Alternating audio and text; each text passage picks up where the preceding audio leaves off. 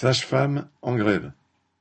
Un mouvement de grève de trois jours, du vendredi 23 au dimanche 26 septembre, a été très suivi nationalement par l'ensemble des sages-femmes qu'elles exercent dans les hôpitaux, les cliniques ou en libéral. Avec 100% de grévistes, certaines maternités privées ont même dû fermer. C'est la cinquième fois que les sages-femmes se font entendre depuis le début de l'année, sans que leurs revendications soient prises en compte, concernant à la fois leur salaire, lorsqu'elles revendiquent notamment une modification de leur statut et leurs conditions de travail. Certes, le ministre de la Santé, Olivier Véran, pour tenter de désamorcer leur colère, a annoncé une revalorisation des salaires pour les sages-femmes exerçant à l'hôpital, calquée sur celle accordée au personnel hospitalier. Une hausse mensuelle de 100 euros bruts, soit 83 euros nets, auquel s'ajoute une prime de 100 euros nets, versée, elle, une seule fois.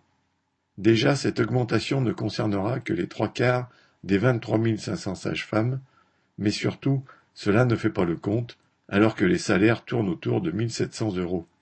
Mais ce que l'on a surtout pu entendre au travers des témoignages diffusés lors de ces journées de grève, c'est, comme pour l'ensemble du personnel médical, la lassitude et la colère ressenties face aux tâches qu'elles ne peuvent accomplir faute de temps. Citation On est lessivé, surchargé, témoignait l'une d'entre elles.